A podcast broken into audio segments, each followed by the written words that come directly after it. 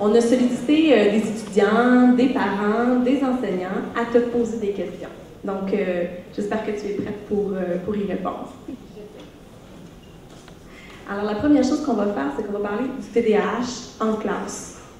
Et pour ça, ben, écoute, déjà, on serait prêt à avoir notre première capsule vidéo. Bonjour, docteur Vincent. Il y a des profs qui me demandent quelles seraient les manifestations du TDAH en classe. Pourriez-vous nous renseigner à ce propos? Alors, de quoi ça a l'air le TDAH en classe? On peut avoir beaucoup, euh, je dirais, de visages différents du déficit d'attention en classe. Si on regarde au niveau de l'attention soutenue, l'élève donc va avoir, l'étudiant va avoir de la difficulté à rester concentré longtemps, il va perdre le fil plus facilement. Euh, il peut faire des erreurs d'inattention au niveau des réponses, par exemple, ou dans la façon de lire la question. Euh, il va pouvoir peut-être répondre de façon impulsive sauter des lignes. J'ai un étudiant qui a eu 50 mais toutes ses réponses étaient bonnes. Il n'a pas tourné sa page. Donc, il a fait rien qu'un côté. Euh, vu qu'il a de la difficulté souvent à lire, il va euh, avoir besoin de se relire. Donc, certaines tâches de lecture vont demander plus de temps pour être capable de se reviser. Quand on demande, par exemple, au cégep, on a souvent des textes où est-ce qu'on doit faire une synthèse. Et donc, pour l'étudiant qui a un déficit d'attention, avoir la difficulté donc à prioriser qu'est-ce qui est important dans ce que je viens de lire, extraire l'information pertinente, ça va être d'autant plus difficile. Dans la rédaction, le texte peut paraître un petit peu plus décousu. Hein, c'est écrit surtout la façon dont il pense sans prendre une structure. On peut écrire plus vite quand on a un déficit d'attention. On peut sauter des lettres, une écriture qui est brouillon. Hein. Euh, si la personne met un frein à ça, là, elle va se mettre à écrire, de elle va écrire moins en docteur, et euh, donc, elle est capable de tracer ses lettres. Ce n'est pas une question d'incapacité de tracer la lettre, c'est qu'on va trop vite pour le faire. Sur le plan de l'orthographe, c'est pas que la personne ne connaît pas la règle, c'est qu'elle fait des erreurs d'inattention. Même chose au niveau de la grammaire. Donc, d'où l'importance, par exemple, si on est capable d'avoir accès à un correcteur de texte ou un surligneur d'erreurs, ça va nous donner une façon de s'autocorriger. Si on regarde au niveau de la passation des examens, si on regarde un examen qui me demande beaucoup d'attention soutenue, qui me demande de vérifier le contexte au niveau de la réponse, je vais avoir la difficulté, si j'ai un déficit d'attention, à faire mon examen dans le même temps que les autres. Au niveau des travaux, ça se pourrait que je sois en retard. Ça se pourrait que je sois à la dernière minute. Un travail d'équipe avec un étudiant qui a un déficit d'attention, le reste de l'équipe, l'attention monte. Hein. Euh, parce que, voyons, où est-ce qu'il est? Il n'est pas là, à la réunion où est-ce qu'on devait être? Euh, le document qu'il vient m'envoyer par euh, le portail électronique, ben, je l'ai poursu.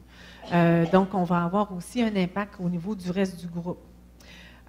si on ne sait plus où est-ce qu'est notre matériel, ou si on l'a laissé dans l'autobus en revenant, on a un problème aussi.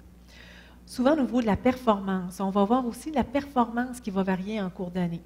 Ah, je commence mon année, ça va bien aller, tu vas voir, cette année, ça va bien aller. Oh là, je suis motivé. Ça repart. Là, on commence à avoir du feedback, les notes qui rentrent, vous, ça remonte. Et donc, on a une performance souvent qui va être variable. Merci. on aurait déjà euh, une deuxième question qui pourrait vraiment être intéressante et qui provient d'un professeur.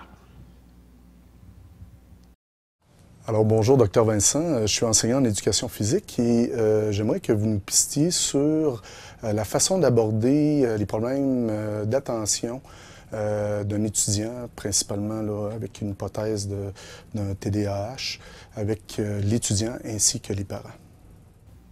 Sais-tu, ça serait le fun de savoir peut-être l'opinion d'un prof? Je pense qu'on a ça. Quand on est devant un étudiant qu'on pense qu'il peut avoir des difficultés au niveau attentionnel, je pense que c'est important d'abord de bien choisir son contexte. Euh, il faut euh, être attentif euh, à l'environnement dans lequel on va le questionner. D'abord, un, pour être à l'aise comme professeur de discuter avec lui, puis que lui aussi soit à l'aise parce que je pense qu'il y a toujours une crainte au niveau de la stigmatisation. Hein. Puis en plus, c'est peut-être pas la première fois que quelqu'un lui en parle, fait qu'il peut, ou lui, il peut avoir aussi une histoire à ce niveau-là, donc il peut avoir des sensibilités qu'il faut essayer d'épargner, puis hein, se donner un bon contexte d'échange. Donc ça, c'est le premier élément. Donc vraiment choisir le moment. Euh, en même temps aussi, je pense qu'il y a des moments qui sont plus propices à ça parce qu'on peut faire des liens avec des éléments concrets qu'on a observés. Donc, euh, qu'un étudiant ait euh, un travail en retard, ça peut arriver dans une session, mais que ce soit le troisième travail en retard, bien, je veux dire, à un moment donné, c'est une bonne occasion justement d'en discuter parce que là, on a des événements concrets. Euh, donc ça, c'est de partir toujours de ces éléments-là pour dire, bien, est-ce que ça t'arrive souvent, est-ce que ça t'arrive dans d'autres cours, euh, quels sont les problèmes que ça te pose? Euh, je pense que c'est une façon justement de rendre ça beaucoup plus concret pour l'étudiant pour essayer de l'aider à faire des liens. L'autre chose aussi qu'on peut regarder, c'est des fois vérifier avec lui justement si c'est des choses qui ont déjà été signalées hein, par d'autres personnes, parce que l'étudiant, il ça se peut qu'il soit au courant de ça. Peut-être qu'il sait, puis il n'a jamais fait de face. Peut-être qu'il euh, ne sait pas, puis que c'est la première fois que quelqu'un lui reflète aussi concrètement qu'il y a peut-être des éléments à considérer, puis que sa difficulté peut s'expliquer par d'autres choses. Euh, moi, je trouve que c'est intéressant aussi des fois de faire des liens avec euh, d'autres choses qu'on peut observer chez d'autres étudiants, entre autres des étudiants sans les nommer, qui sont au service adapté. Tu sais, souvent, les étudiants qui sont au service adapté, bien, ils, peuvent avoir des difficultés similaires. Est-ce que ces difficultés-là, ça peut être le reflet d'un problème que tu ne connais pas, mais dont tu connais les, euh, impacts, hein, puis tu les vis pleinement? Donc ça, je trouve que c'est des éléments qui sont intéressants. Puis souvent, c'est de lui faire, faire des, lui faire des liens justement avec, bien, ça vaudrait peut-être la peine que tu explores ça, que tu te poses davantage de questions, puis dis, bien écoute, il y a des ressources au collégial, puis il y a des ressources au cégep auxquelles tu peux aller, puis là, faire le lien avec les services adaptés. Euh, et à l'intérieur de ça, c'est beaucoup important de faire attention à la réaction d'étudiants par rapport à ça. Puis, des fois, ça peut être très confrontant. Donc, de garder une certaine ouverture en disant, ben écoute, moi, ce que je fais, c'est des reflets, mais ça reste toujours des hypothèses. Puis, il y a plein de choses qui peuvent expliquer ça, dont celle-là. Mais c'est à toi de regarder qu'est-ce que tu veux faire avec ça. Puis moi, je suis prêt à en parler, puis je peux t'accompagner des fois dans cette réflexion-là, mais il y a des ressources qui sont là pour ça aussi. C'est vraiment des bons éléments de réponse. Quand on est enseignant, on, constate des choses, puis on a une expérience importante parce qu'il y en a des étudiants qui ont passé dans notre classe. Ça peut être confrontant aussi lorsqu'on en parle à l'étudiant aussi. Bien sûr. Donc, dans les trucs, on retient utiliser le je, donc je constate ou j'observe, et prendre des éléments qui ne sont pas émotionnels, des faits je constate que tu as oublié ton travail plusieurs fois, tu es en retard. Euh, et à ce moment-là, on n'aimait pas un diagnostic, on aimait une hypothèse. Et on dit, as-tu déjà entendu parler de ça? Et donc, on peut guider vers des ressources qui peuvent exister. Il n'y a rien qui empêche, en attendant qu'un diagnostic clair soit fait, de mettre en place des stratégies qu'on sait qu'il y a des gens qui ont ce type de difficultés-là. Donc, ça, c'est des choses qu'on peut mettre en place. On peut aussi l'inviter à aller se renseigner, à aller chercher donc euh, de l'aide de ce côté-là. Et euh, si on pense à un trouble d'apprentissage, il va falloir aussi évoquer l'idée que, bon, peut-être pas un docteur, va falloir que tu voir, mais plus un psychologue pour avoir une évaluation de ce côté-là. C'est sûr que ça arrive à quelqu'un, cette information-là. Hein. Ça aussi, ce quelqu'un-là peut le recevoir de façon différente, aussi en fonction des reflets qui ont été faits avant. Mm-hmm.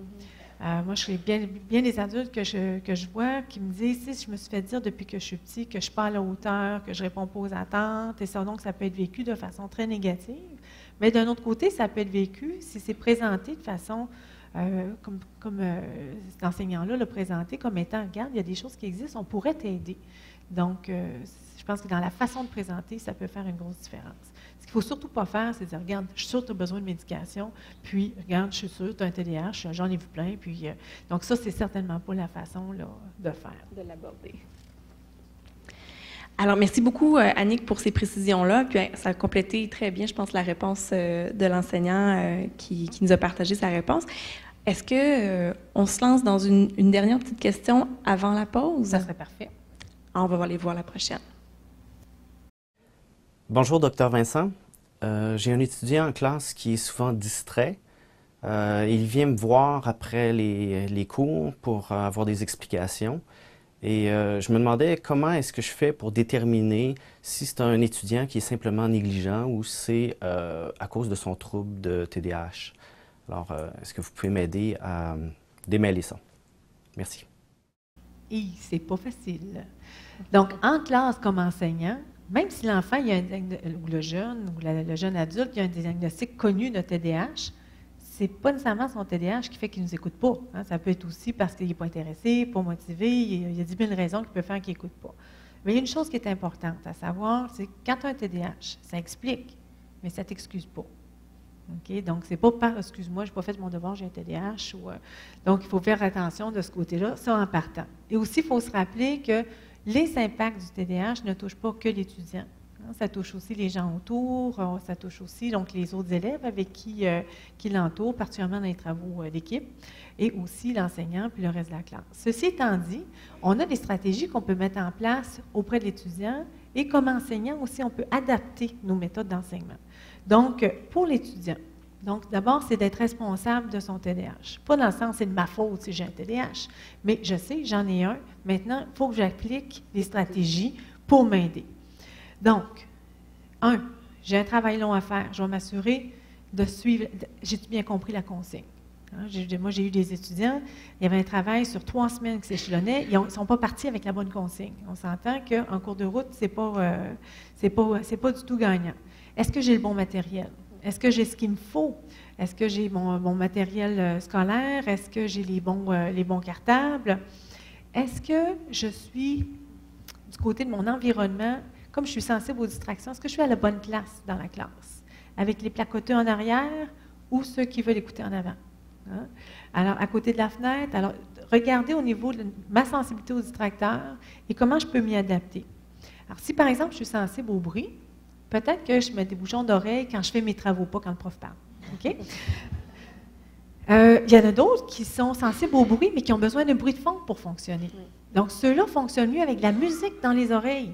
Ça, c'est pour un parent, là, c'est comme bien bizarre. Il y a du Metallica dans la tête, puis il concentre mieux. T'es sûr? Hein? Et oui, ça se peut. Donc, il y a des jeunes et des moins jeunes qui vont fonctionner mieux en raison de leur TDAH sans distracteur autour, sans distracteur sonore, avec rien du tout. Et d'autres, ça leur prend un bruit de fond. Et ça, il faut en être conscient. Euh, donc, on va essayer aussi d'éloigner nos tentations. Téléphone cellulaire. Oh! les textos, mes amis, le réseau social, qu'est-ce que tu fais au break? Je suis en train d'utiliser, je devrais mettre ça de côté. Autant en classe que quand je me fais des périodes d'études. Euh, qu'est-ce qu'on peut faire à part ça? Le prof parle. J'essaye d'écouter et de prendre des notes. Mm-hmm. Je n'arrive pas à prendre des notes et écouter en même temps et comprendre en même temps. Tout ça, ça sollicite trop peut-être que je pourrais avoir un preneur de notes, emprunter les notes de quelqu'un d'autre dans la classe. Dans certains types de cours, peut-être qu'avec la permission du prof, je pourrais enregistrer le cours, mhm. qui me permettrait, ou si j'utilise un crayon, par exemple, comme un Smart Pen, qui enregistre ce que j'ai écrit et ce qu'il entend en même temps, donc de regarder au niveau des stratégies. Si j'ai la bougeotte, il va falloir que j'apprenne à bouger sans trop regarder autour, sans trop déranger autour. Donc, peut-être qu'une balle de stress. Un petit, juste taponner après ma bague. Pas cliquer, cliquer, cliquer sur le crayon. OK? Euh, il y a une athlète que je suis. Tu sais quoi son truc? C'est une fille, elle fait du cirque. Alors elle dit Vous ne savez pas, docteur, là, mais là, je bouge. Sais-tu qu'est-ce qu'elle bouge? Qu'est-ce qu'elle faisait? Ses fessiers et ses abdominaux. Un après l'autre, tout le temps. Alors, elle a des super bons abdos. Mais donc, on peut apprendre à bouger d'une façon un peu plus discrète. Moi, j'ai quatre gars, c'est connu. Il y en a deux qui ont un déficit d'attention. Il y en a un, il met ses pieds en dessous de sa chaise et il bouge sa chaise comme ça.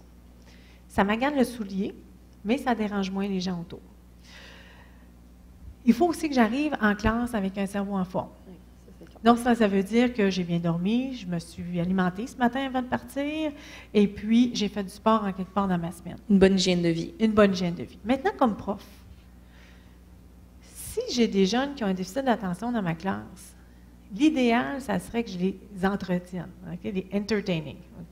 C'est difficile de toujours capter l'attention, de faire ça de façon très, euh, très, très dynamique tout le temps, mais le plus qu'on le fait, plus ça va être facile pour les jeunes qui ont un déficit d'attention.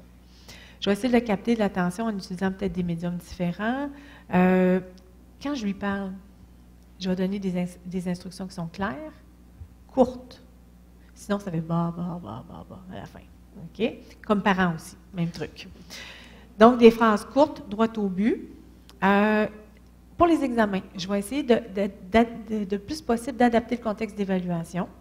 Alors, euh, est-ce que ce jeune-là a besoin d'un temps supplémentaire? On sait que les règles changent en fonction école secondaire versus le cégep. On a 30-35% donc un tiers de temps. de plus quand on est au secondaire, alors que c'est 50% de plus de temps au niveau du cégep. C'est des règles, c'est pas nécessairement logique, mais c'est des règles. Est-ce qu'on peut faire l'examen dans un local, par exemple, à part? Et puis, permettre en autant que possible l'utilisation de technologies qui vont aider l'étudiant.